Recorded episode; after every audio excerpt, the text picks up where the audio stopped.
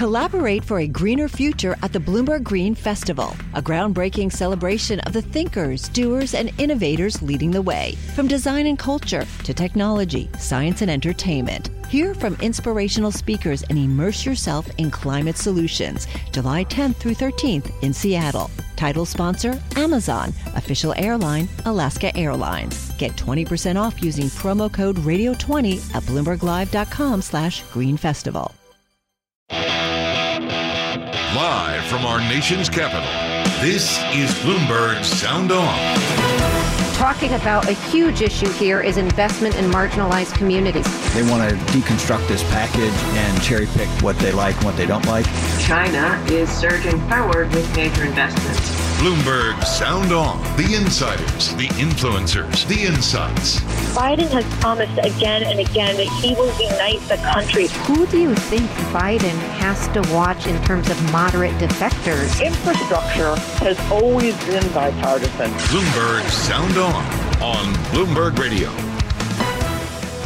I'm Jack Fitzpatrick. Coming up on the show today, we've got former ambassador to Israel, Daniel Kurtzer, coming on. We're uh, going to have to talk to him about everything happening in Israel with uh, apparently outgoing Prime Minister Benjamin Netanyahu. We've got Kevin Walling joining us. He's a Democratic strategist at HG Creative Media. And of course, old reliable Rick Davis, Bloomberg Politics contributor, is with us for us talking about everything happening in Israel, the latest on infrastructure and tax negotiations negotiations. Whole lot to talk about actually on foreign policy and President Biden's plan to block investments in 59 companies with ties to the Chinese military. But before we dive headfirst into everything I just listed, let's get a market update from Charlie Pellet. Right, thank you very much. Jack is back, and here's what's going on. Lots of earnings after the bell. Broadcom, one of the world's largest chip makers, out with a bullish forecast for quarterly sales, signaling that corporations have returned to spending on their computer networks as they open up offices offices, up now by two tenths of 1% after hours. Lululemon Athletica posting first quarter sales and an outlook for the full year that beat expectations as the company saw a pickup in brick and mortar traffic along with strong online sales. CrowdStrike boosted its adjusted earnings per share forecast for the full year, the guidance beating the average analyst estimate shares up by 1.4%. Wall Street's focus very much on jobs. We get the jobs report 8:30 a.m. Wall Street time complete coverage right here on Bloomberg Radio. Ahead of that report, down Thursday, equities fell as investors digested a raft of economic data and a report President Biden may be open to a lower corporate tax rate than 28%. S&P down 15, drop of 4 tenths of 1%. The Dow down 23, a drop of 1 tenth of 1%. NASDAQ down 141, a drop there of 1%. 10-year yield 1.62%. I'm Charlie Pellet. That, old reliable, and Jack is a Bloomberg Business Flash. All right. Thank you, Charlie. I'm Jack Fitzpatrick here with Bloomberg Politics contributor Rick Davis. So insightful as he often is. Rick, I was excited to talk to you uh, about everything happening in Israel because of your knowledge on foreign policy issues, even before I knew that we were going to get a call today uh, in just a little bit from a former ambassador to Israel and actually a former ambassador to Egypt, Daniel Kurtzer. Uh, while we wait for him, Rick, let's run through the basics of what we know. Benjamin Netanyahu would be ousted as the prime minister of Israel under a deal struck by opposition leader, uh, mostly led by opposition leader Yair Lapid, uh, with a variety of other parties. And I should emphasize a real variety of other parties because under this deal, uh, assuming this gets a, a, a successful vote uh, by the Knesset later on, the prime minister, next prime minister, would be Naftali Bennett, uh, who actually, by a, a, lot of measures, appears to be more of a, a nationalist, more of a, a farther right uh, member than Netanyahu himself. This is a person who opposes Palestinian statehood. Uh, he has pushed for uh, an annexation of portions of the West Bank. Now, I believe we have Daniel Kurtzer joining us. Daniel, thank you so much for, for coming on to the show. Really wanted somebody who could get into the details here. Although I, I got to admit, my first question on this is a bit simple this whole process of a, a new majority, a new prime minister, this is subject to a vote, and it sounds like they've got a very slim majority in support of this. So just spell this out for me. Is this actually going to happen? Is this a, a, glide path to having uh, having a new prime minister, or is there any risk of this falling apart at this point?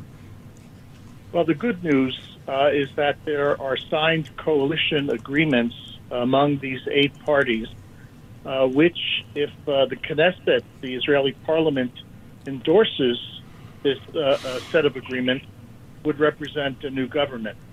The questionable news is that uh, the Knesset vote might not take place for another 11 or 12 days, mm-hmm. during which time the current Prime Minister, Benjamin Netanyahu, will pull out all stops from his playbook to try to tear individuals away from, especially the right wing parties in this uh, potential coalition, and thereby deny them the majority in the Knesset. So it's certainly not over yet, but uh, uh, Netanyahu should be more worried today than any time in the past 12 years. Sure. Now, from a, a U.S. perspective, how do you anticipate the Biden administration approaches this? Especially, you know, they've been in a, clearly a challenging position with everything that's happened with Israel and Palestine uh, previously, but knowing that the the prime minister is, uh, I guess, likely to be ousted and replaced, but I, I, guess a, a strong opposition figure. Uh, there seems to be a lot of uncertainty. How would you imagine the Biden administration approaches everything happening in Israel? Well, they won't articulate it this way, but uh, there's going to be a real sigh of relief should this coalition, in fact, become the government. Uh, remember that President Biden spent eight years as vice president during the Obama administration when there was nothing but tension between President Obama and Prime Minister Netanyahu. Uh, personal tension, political tension with Netanyahu courting the Republicans over the Democrats, mm. working behind the president's back. So, in one respect, uh, this will be an easier coalition to deal with uh, because the Israeli uh, parties are going to go out of their way to try to tell the Democrats that we love you too, not just the Republicans. Hmm. On the other hand, on the two issues where there are substantive differences, Iran and the occupied territories, there will still be uh, challenges ahead, but probably a little bit easier for the, the uh, administration to handle. Sure. Now, uh, could could you tell us, Ambassador, about a little bit of the history between uh, the U.S. and the relevant players here? Because I, I believe Secretary of State Antony Blinken, in his recent uh, trip to the Middle East, met with uh, Yair Lapid, uh, but not uh, Naftali Bennett. How much of a, a, personal relationship is there, whether from the Secretary of, State or the President uh, or, or, anyone in, high up in the U.S. government, with the new principal players in Israel? Well, Blinken adhered to protocol. Uh, after all, Lapid had been given a mandate by the President of Israel to try to form a coalition, and therefore it was uh, acceptable for Blinken to meet with him but I'm not aware that there are pre-existing relationships between uh, senior administration officials and almost anyone else in this uh, coalition that's emerging, except for the defense minister, Benny Gantz, who is the current defense minister and has been uh, in that role for the past uh, almost three years, uh, and our defense establishment. Uh, we probably don't know Bennett all that well. we certainly don't know some of the uh, leaders of the smaller parties, including the first time that an Israeli Arab party has entered the coalition. Mm-hmm. So there's going to be a lot of uh, introductions necessary. Ambassador, I was wondering if I could follow up on a point you were making uh, just a minute ago about Iran. Uh, does this give, if this government uh, sticks, and of course you, you point out that we have 12 days of uncertainty there, but if it does stick, um, uh, doesn't the dynamic here give the Biden administration an opening to try and work their will on a new Iran deal where uh, before Prime Minister Netanyahu was a real obstruction to that? You know, I think that's true, uh, except for the fact that Iran is uh, on the eve of its own elections in the next couple of weeks. And the position of the Iranians in the negotiations in Vienna has hardened rather considerably.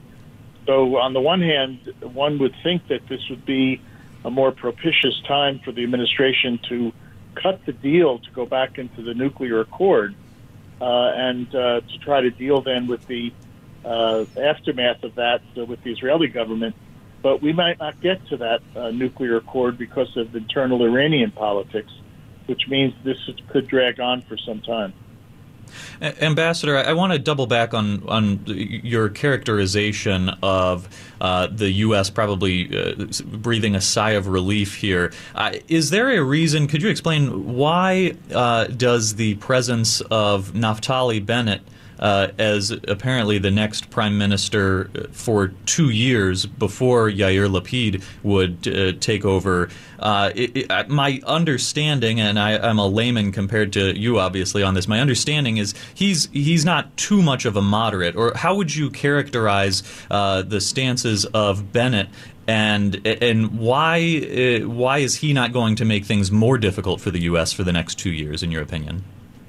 Well, Bennett personally and the members of his party are actually further to the right, if we could call it that, uh, than Prime Minister Netanyahu. Uh, no interest in a two state solution. Uh, Bennett has advocated for Palestinian autonomy, meaning they wouldn't get an independent state. Uh, so if Bennett were an independent actor here, uh, it would be a tougher moment for the administration. But this is a wall to wall coalition that includes uh, three parties way to the left of Bennett the uh, Arab Party Ra'am, uh, the Meretz Party, which is a socialist party of sorts, and the Israeli Labor Party, as well as two other parties that are to his left, although more centrist, meaning the Blue and White Party and Lapid's own uh, uh, uh party. So you have uh, this this uh, strange combination of uh, parties with very different viewpoints that are going to constrain Bennett's independence of action just in order to keep the coalition together. And uh, for that reason alone, there may be some hope that it will be a moderating uh, impact on uh, Bennett's own tendencies. Ambassador, it's nice to see that there's another country that has more complexity around their domestic political situation than maybe the U.S. does these days. Uh, I wanted to ask you about how this might impact the region. We saw in in the recent years uh, a lot of peace initiatives, the Abraham Accords signed uh, throughout the region with Israel. Um, uh, Prime Minister Netanyahu made it his signature uh, initiative to open up relations with a lot of the Gulf uh, countries. Um, and then came the fight between them and Hamas, uh, and and now the elections. does this have a salutary effect on those new relationships in the region, or do you see them uh, actually being part of the infrastructure now that can ha- help hold all these things together? Well, I think the, the relationships with the Arab states uh, are pretty solid, and they relate to Israel, not so much to Netanyahu personally. Uh, these were four countries that were looking for a little bit of an anchor against uh, Iranian uh, aggressive activities in the region. Uh, they wanted access to Israeli high tech and other benefits, uh, intelligence, and so forth that they could get from Israel. So I don't think the change of government for Arab states is going to make uh, much of a difference. Right. Uh, and frankly, and unfortunately, I don't think it's going to make much of a difference with Palestinians where this recent war has taken such a toll that they're going to be very skeptical of any Israeli government, including this one. Ambassador, thank you so much for joining us. That was Ambassador Daniel Kurtzer. I am Jack Fitzpatrick here with Bloomberg Politics contributor Rick Davis. We're going to be joined by Kevin Walling, Democratic strategist at HG Creative Media, talking about everything in foreign policy and infrastructure negotiations. Speaking of infrastructure and tax negotiations, earlier today, my colleague David Westin interviewed House Majority Whip Jim Clyburn, and they talked about the need for an infrastructure deal and whether Democrats are going to need to go it alone. Let's play the sound on that. From your point of view, how are we doing on getting this infrastructure bill done? Well, uh, we are still negotiating, and I don't blame Biden for attempting to do that. Uh, I don't not know whether or not he's making much progress, uh, but he ought to make the effort. He promised the American people that he would do what he could to reach across the aisle to try to do things in a bipartisan way. So he must give it his best effort. And I think the American people can see uh, if the other side is being a bit, uh, let's just say, reticent uh, in doing so. Uh, most people who talk to us say that time's sort of a wasting. So there will come a time, perhaps, when they have to either fish or cut bait. Uh, when is that time when the president may have to decide whether to go it without the Republicans or to go on, uh, or to stick with the bipartisan approach? Well, I won't say we're wasting time. I might say we're running out of time, but I don't think it's ever a waste of time uh, to try to communicate. I believe very strongly uh, that we ought to keep the lines of communication open, but I don't think uh, we should uh, run the risk of not getting something done because the other side is not cooperating. And right now, uh, they are not cooperating but Joe Biden knows that very well. He was there in 2009 as vice president when they did this song and dance uh, for Barack Obama and refused to give the man the kind of support uh, that he was deserving of. And Joe Biden suffered along with the rest of the people uh, in the country. He is not going uh, to allow that to happen again. There has been a July 4 deadline talked about in order to get something done. Is that still operative, to use the word that is frequently used in Washington? well, I don't know. Uh, I hate to put dates uh, on things. I think that uh, they've got people up there. They know their timetable much better than I do. They know what they're planning to do. They know when they've got to do it. Uh, we are going to leave for the so-called August break uh, at the end uh, of July.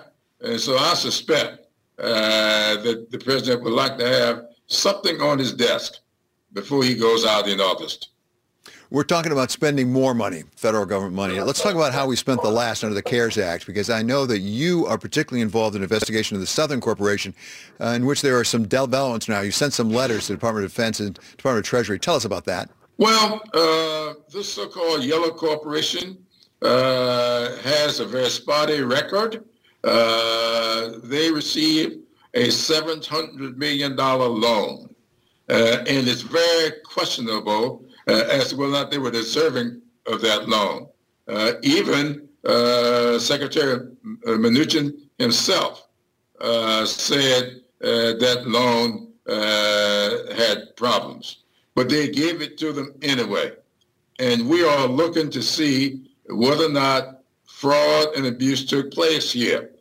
Because, not just because of this, uh, if you look at the history, the Justice uh, Department of Justice, they've been suing them uh, for overcharging the Department of Defense over a period of seven years.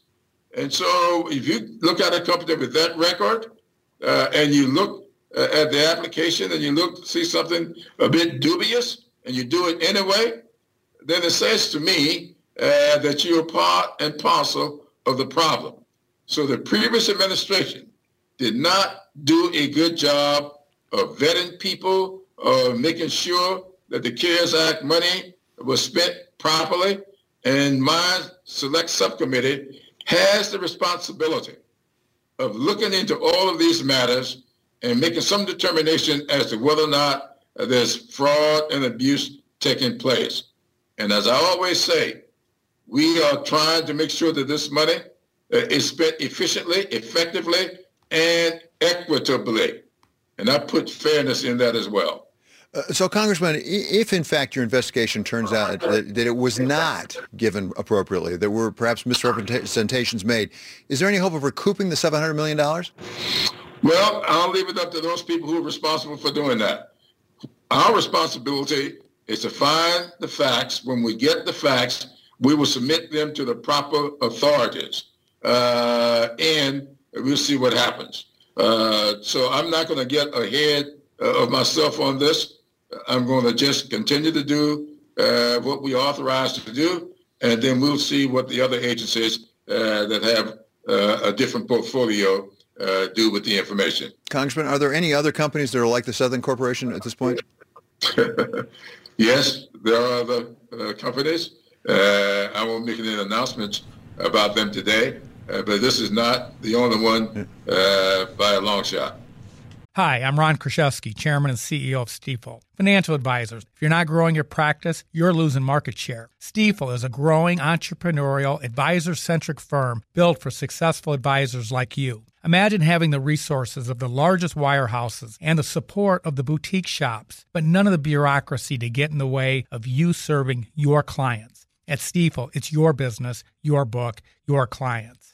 I always tell the advisors we're recruiting, I want you to come to Stifel and double or triple your business. Most of them laugh and shake their heads, but I'm serious. Don't take it from me. Take it from Stifel's number one finish in JD Power's 2023 U.S. Financial Advisor Satisfaction Study. So, there's a reason why 148 financial advisors joined Stifel last year. Come join us and find out why Stifel is the firm where success meets success. Visit www.choosestifel.com. Stifel Nicolaus and Company Incorporated, member SIPC and NYSE. Success is more than the final destination. It's a path you take one step at a time. It's discipline, it's teamwork, and it's the drive and passion inside of us that comes before all recognition. It's what Stifel's been doing for over 130 years. Quietly, yet strategically, Stifel's become one of the fastest growing wealth management and investment banking firms in the country. Our financial advisors go beyond traditional wealth management to provide clients with direct access to one of the industry's largest equity research franchises and a leading middle market investment bank because success is the drive it takes to keep climbing, the passion to keep investing, the best of each of us made better by the best in all of us. And that is where success meets success. Start your journey at stifel.com. That's S T I F E L.com. Stifel Nicolaus and Company Incorporated, member SIPC and NYSE. All right, that was Bloomberg's David Westin with an exclusive interview this morning with House Majority Whip James Clyburn with a little spin forward on maybe future investigations on where all the COVID money has gone. I am Jack Fitzpatrick. I'm here with Bloomberg Politics contributor Rick Davis, and joining us on the line now is Kevin Walling. He's a Democratic strategist at HG Creative Media uh, and also a former Biden campaign surrogate. Now, Kevin, earlier we heard from Daniel Kurtzer, a former ambassador to Israel, who explained everything we needed to know about Israel. And one thing that stood out to me, and I'm curious where what your expectations are uh, on this, is uh, the ambassador said, look, this is probably going to lead the U.S. side, the Biden administration, to breathe a sigh of relief, even though uh, the next prime minister would be, uh, by many accounts, more conservative or more nationalist, however you want to put it, than uh, Prime Minister Netanyahu. I'm, I'm curious, uh, with all that in mind, with the uh, uncertainty about how the next few years look, in Israel. What what is your uh, anticipation? How do you anticipate the Biden administration would approach everything there? Yeah, Jack, Rick, uh, it's good to be back with you all. I uh, really enjoyed the conversation with the former ambassador.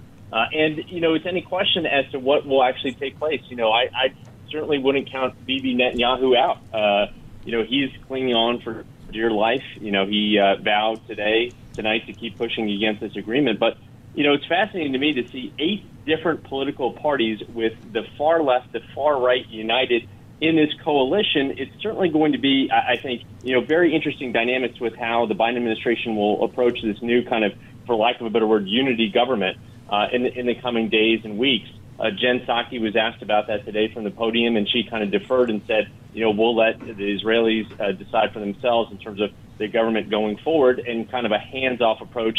Uh, you know, obviously the former guy, Donald Trump, would have likely uh, expressed his support uh, very clearly. Uh, so it's kind of a change in pace with the Biden administration taking kind of a backwards uh, look at what's going on in, in the state of Israel. Yeah, uh, you're making a good point. I think the Biden administration clearly has to uh, try to play it safe, uh, not swing wildly here. Now, I'm curious, Rick, what you made of this, the, the anticipation that this, uh, as Kevin said, very diverse coalition, left, right, and center, seemingly, uh, would have a moderating effect on the person who is supposed to be the next prime minister, Naftali Bennett, uh, who, who does not really want to see a, a two state solution it sounds like. Are, do you buy the former ambassador's explanation that when you have such a broad coalition, that's going to be a moderating effect on him? Or what, Rick, what are your expectations for the person who appears to be in line to be the next prime minister of Israel? Yeah, this is uh, it, what Kevin said is true. This is MAGA meets AOC in the same coalition. How do you keep that group together? I mean, that's more likely to start a fight than with Hamas. Um, so uh, Bennett's got Bennett's got a limited mandate, right? I mean, he's got to keep a coalition together that's incredibly diverse. uh, and he's going to do it in a uh, free fire political exercise by uh, former prime minister if they take uh, over the the post, uh, uh Bibi Netanyahu. He's not going to leave this alone. And so the the challenges are going to be steep, and it will probably have to have a moderating influence because Bennett is uh, it, it arguably more conservative than Bibi Netanyahu, but he rules a coalition with people who are diametrically opposed to many of those Netanyahu policies. And so um, you know, maybe it's a, a, moment in time where people will put their country interests ahead of their political interests. I think that's the notion around this coalition is that we can't keep having elections. They've had, you know, numerous elections over a short period of time, and it has not resulted in a positive domestic situation. So um, uh, we'll see how long this lasts. It wouldn't surprise me that they're going to wind up in elections again sometime soon. But uh, uh, in the meantime, it does, I think, give a break to the Biden administration. This was an unwelcome intrusion into their foreign policy strategy. They didn't want to have to deal with a, a mini war in the Middle East. And so, uh, if this can keep that from rearing up again, I think it'll be considered positive in Washington. So let's broaden the scope, uh, scope a little bit on foreign policy. Rick, I'm, I'm curious what you're looking forward to in the next, uh, what is it, a week and a half from now. Uh, first, we we heard today that President Biden is going to meet with Turkish President Erdogan on June 14th during his uh, Europe trip. At the end of that, Biden is going to meet with Vladimir Putin. That news broke earlier, but today it came up that Biden does plan to raise this issue of hackers that may be operating out of Russia. Uh, recently, we, we heard not only about the Colonial Pipeline hack, but the JBS meat processor hack.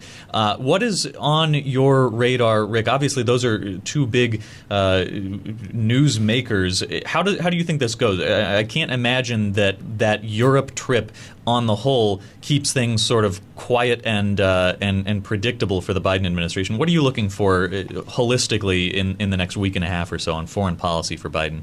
Yeah, I think in both those situations you just mentioned, um, you know, with Erdogan in Turkey and and and and, and Vladimir Putin, they're going to have to find where the boundaries are because the last thing I think that this administration wants to do is is return to some kind of Cold War status with with the Russians and and potentially.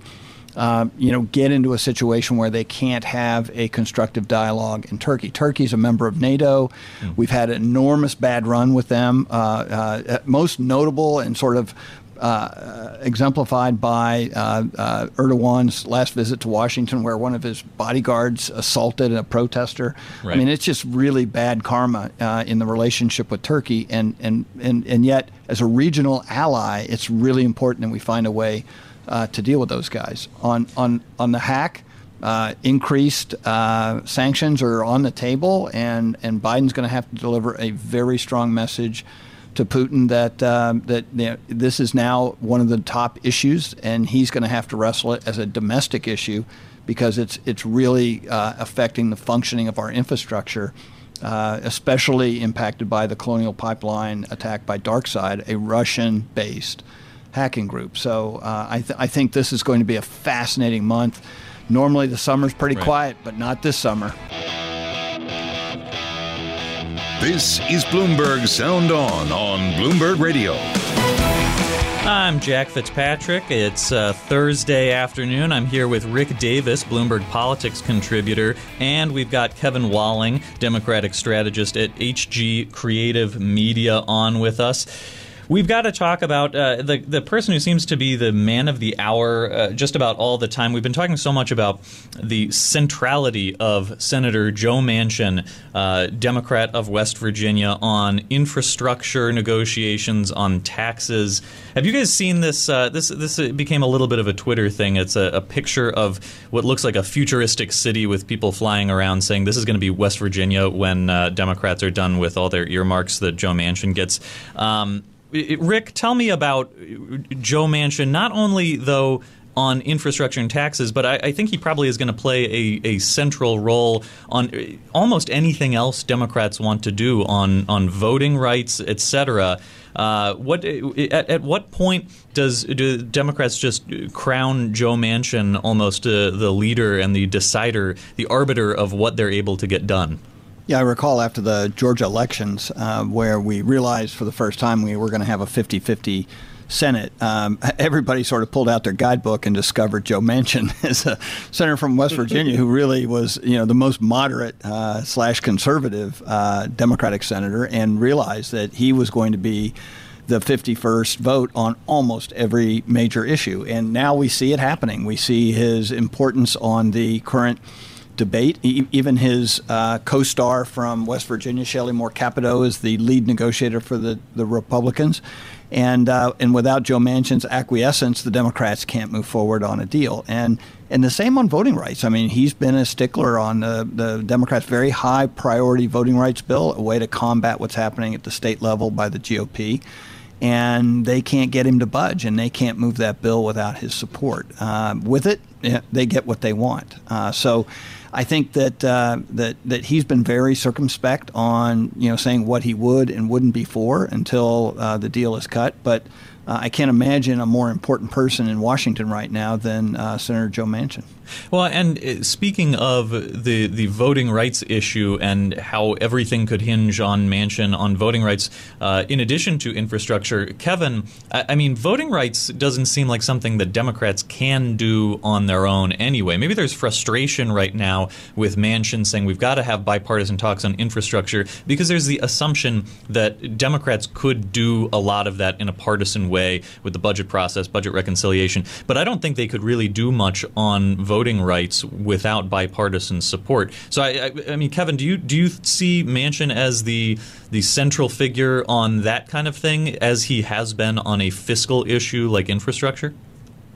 Absolutely, uh, Jack. And to Rick's point, is a good one. I mean, talk about a state delegation hitting above its weight between Joe Manchin and, and Shelley Moore Capito from from West Virginia. It harkens back to when Robert Byrd was the majority leader, and every new building built in West Virginia was built by the feds, I think, for uh, decades. Um, but, you know, to, to your point, you know, it's a 50-50 split, obviously, with budget reconciliation on an infrastructure package if these talks uh, collapse. But you're absolutely right, you know, in terms of uh, S1, HR1, the For the People Act that uh, addresses a lot of these concerns on the national level, level with voting rights that's got to be uh, most likely a bipartisan uh, vote uh, for anything re- regarding uh, those kinds of issues. And that's what Joe Manchin has pushed for. Uh, Kyrsten Sinema, uh, his colleague from Arizona, is supportive of H.R. 1, S1, but not obviously blowing up the filibuster because of that. She was asked this week again about that and, and declined to, to you know talk about blowing up the filibuster. So these kinds of non-financial related issues certainly have to have some kind of bipartisan support to clear that 60 vote marker.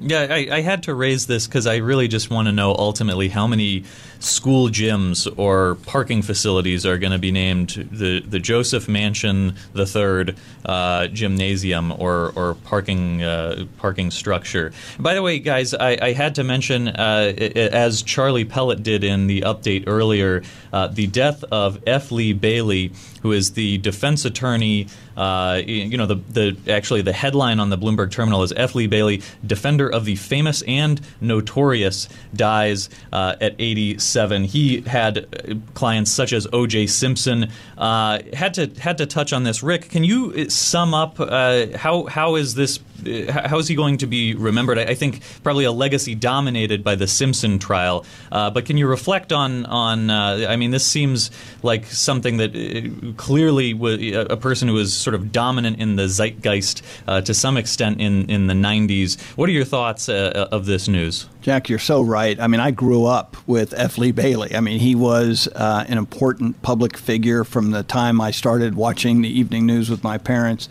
Uh, he he he was notorious too. You described it uh, just perfectly because the first instance that I recall of him, he was he was uh, representing the commander of a military unit that that did something that has been settled to history called the My Lai massacre in Vietnam in 1968, and, and, and American soldiers killed 500 villagers one day, and and the commander was put for trial, and, and guess who his lawyer was? F. Lee Bailey. Everybody deserved a good lawyer, and F. Lee Bailey was was was taking a very unpopular stand.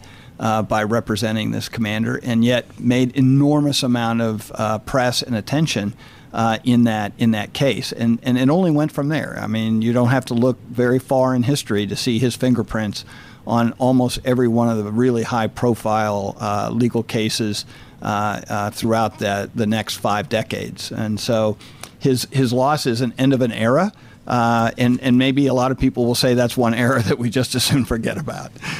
Right, right. It, I, I, think the end of an era.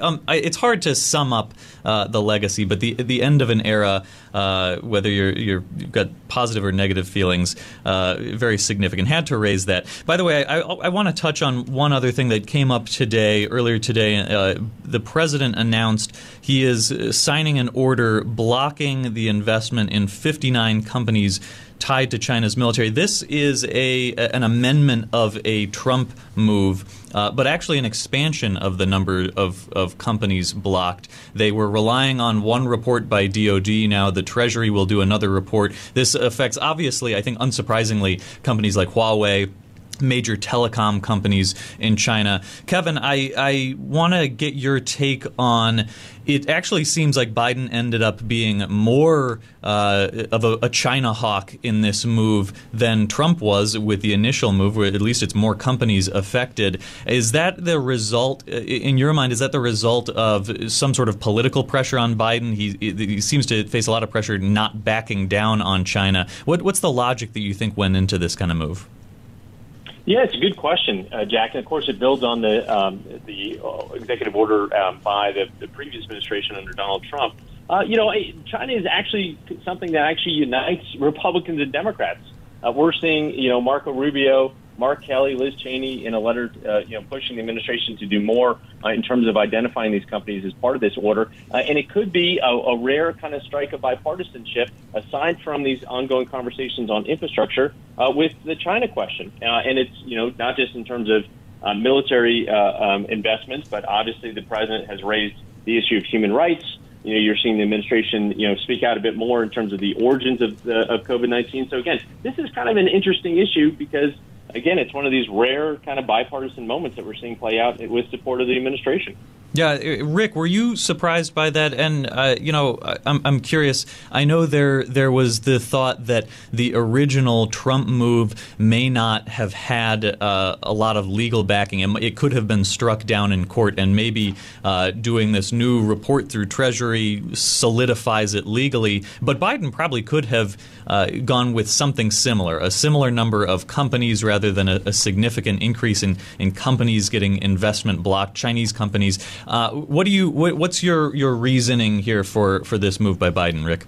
Yeah, some of the some of it is exactly what you described, Jack. I mean, a move to try and perfect the legal language. Uh, I think court a court had uh, uh, either put pressure on or thrown out a couple of the designations because they didn't fit a a, a court requirement uh, legal requirement. So uh, some of it was to perfect that, and some of it was to send a message, right? That that that our policy is going to be consistent uh, with China. It, he's not going to. Uh, uh, president Biden's not going to get soft on China all of a sudden, uh, which right. was a criticism that the president labeled on him during the campaign. Right. If we're going to end things on a, a, lighter note, I just this is uh, too strange not to mention. Uh, AP reported today a New Mexico sheriff who's running for mayor of Albuquerque was interrupted on stage at a campaign event by a flying drone with, uh, let's say, an adult toy attached to it, and also a man who punched him. Uh, have you guys seen anything stranger when the lead doesn't even lead with the guy getting punched uh, at a campaign event? Uh, can you guys think of anything? Rick, have you seen anything stranger than that in your career? No, and if you want to find strange things, always focus on the sheriff's race because uh, they are the most interesting races in any state. Oh well, I moved to DC from Maricopa County, Arizona, so I have to have to agree with you on uh, sheriff politics. Guys, that's that's just about it for us on a, a, Thursday afternoon. Thank you again to former ambassador to Israel Daniel Kurtzer for joining us and walking through everything happening in Israel. Rick Davis, Bloomberg Politics contributor, Kevin Walling, thank you for joining us, a Democratic strategist at HG Creative Media. That's it for me. I'm Jack Fitzpatrick. This is Bloomberg.